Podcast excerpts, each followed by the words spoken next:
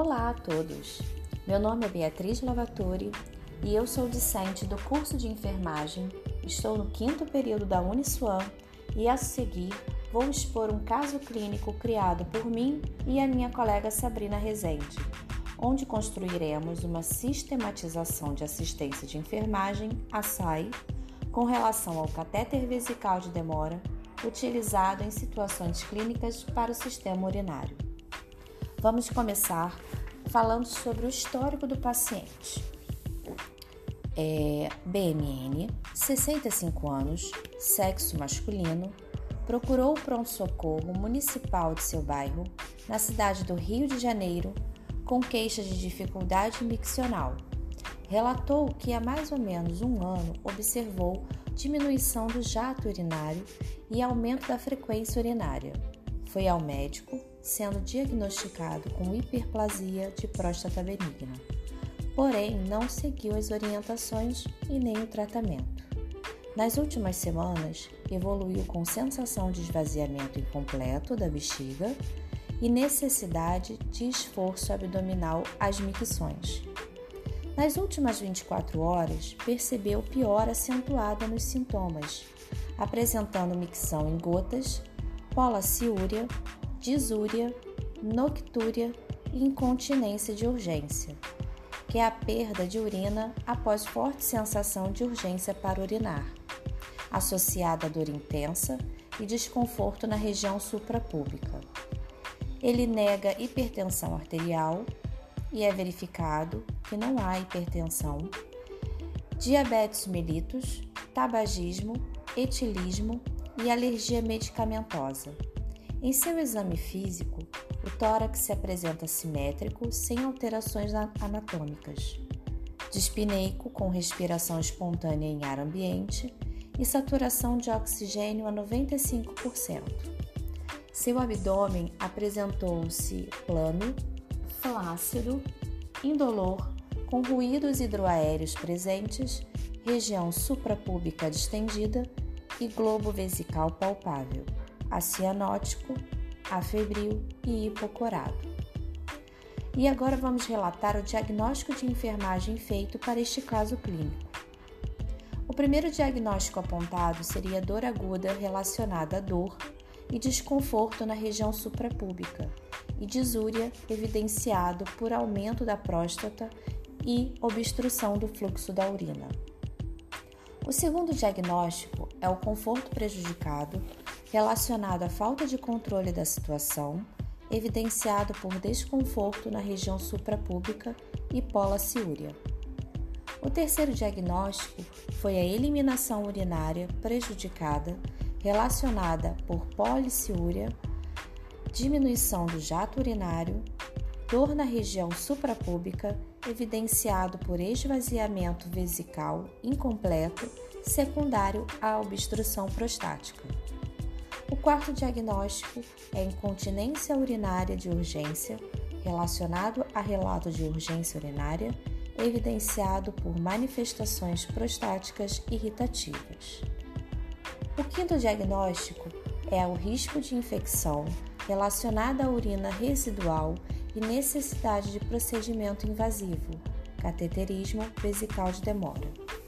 O sexto diagnóstico é a retenção urinária relacionada à disúria, polaciúria, distensão vesical, gotejamento e urina residual, evidenciado por obstrução infravesical secundária à hiperplasia de próstata. O sétimo diagnóstico é o padrão de sono perturbado relacionado à noctúria, evidenciado por hiperplasia de próstata. O oitavo e o último diagnóstico é o conhecimento deficiente, relacionado a segmento inadequado de instruções evidenciado por falta de interesse no tratamento. E por aí vamos ao planejamento de enfermagem. Para o diagnóstico 1, a dor aguda, o resultado esperado é o controle da dor, utilizar fármacos para o alívio da dor. Para o segundo diagnóstico de conforto prejudicado, o resultado esperado é aumentar o nível de conforto e bem-estar. Para o terceiro diagnóstico, a eliminação urinária prejudicada, temos o resultado esperado de melhorar o padrão de eliminação urinária. Para o quarto, diagnóstico de incontinência urinária de urgência é melhorar a continência urinária e hábito miccional. No quinto diagnóstico de risco de infecção, o resultado esperado é reduzir o risco de infecção. No diagnóstico 6 de retenção urinária, o resultado esperado seria evitar a retenção e melhora na, na eliminação urinária. No sétimo diagnóstico, de padrão de sono perturbado, o resultado esperado seria a melhora do sono. E no oitavo, que seria conhecimento deficiente, o resultado esperado seria melhorar o conhecimento do cliente quanto aos procedimentos e tratamento recebido. Agora vamos falar da implementação, que é a intervenção.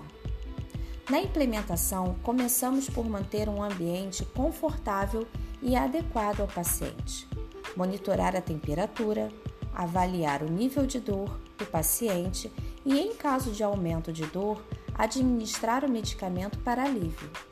Administração também de fármacos que atuam no sistema urinário, reduzindo dor, edema e regularizando a eliminação urinária. Colocação do catéter vesical de demora também está dentro do tratamento.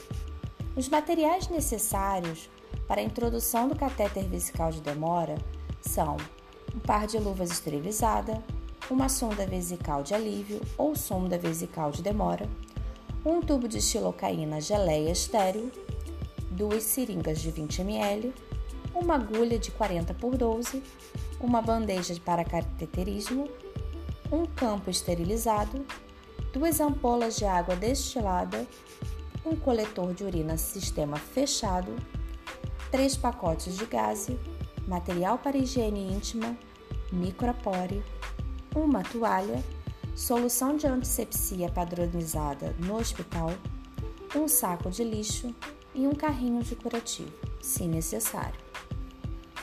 Na pré-execução, devemos observar a prescrição médica avaliar o calibre da sonda a ser utilizada, preparar o material e lavar as mãos.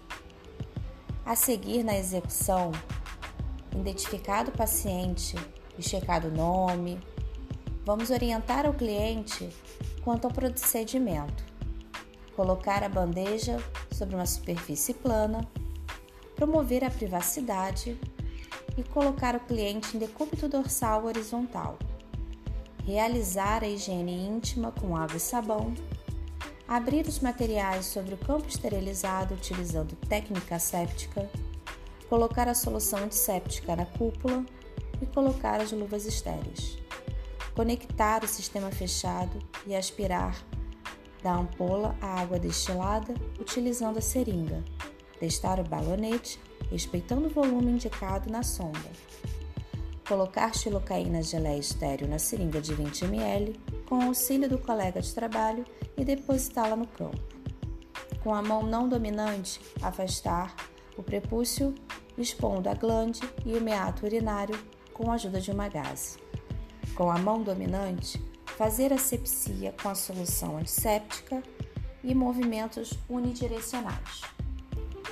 Tracionar o pênis perpendicularmente ao corpo Injetar 20 ml de xolocaína geleia no meato urinário com a mão dominante.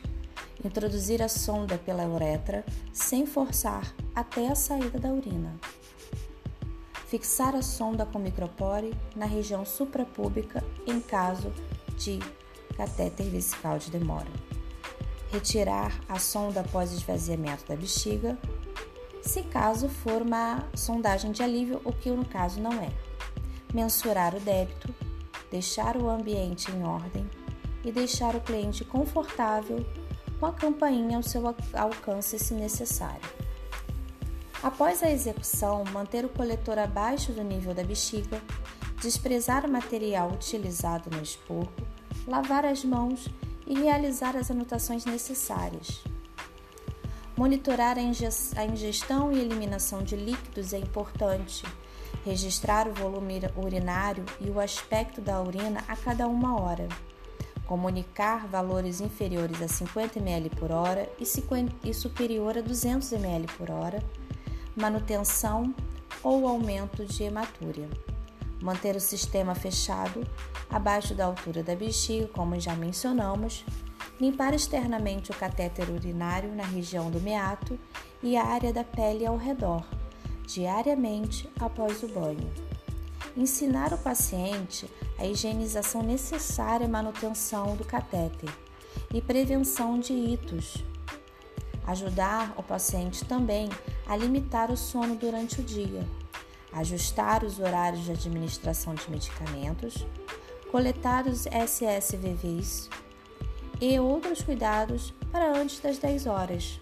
Garantir que às 10 horas as luzes serão apagadas e os ruídos reduzidos para maior conforto. Identificar medos e preocupações do paciente é importante. Estimular o paciente a participar das modificações comportamentais também.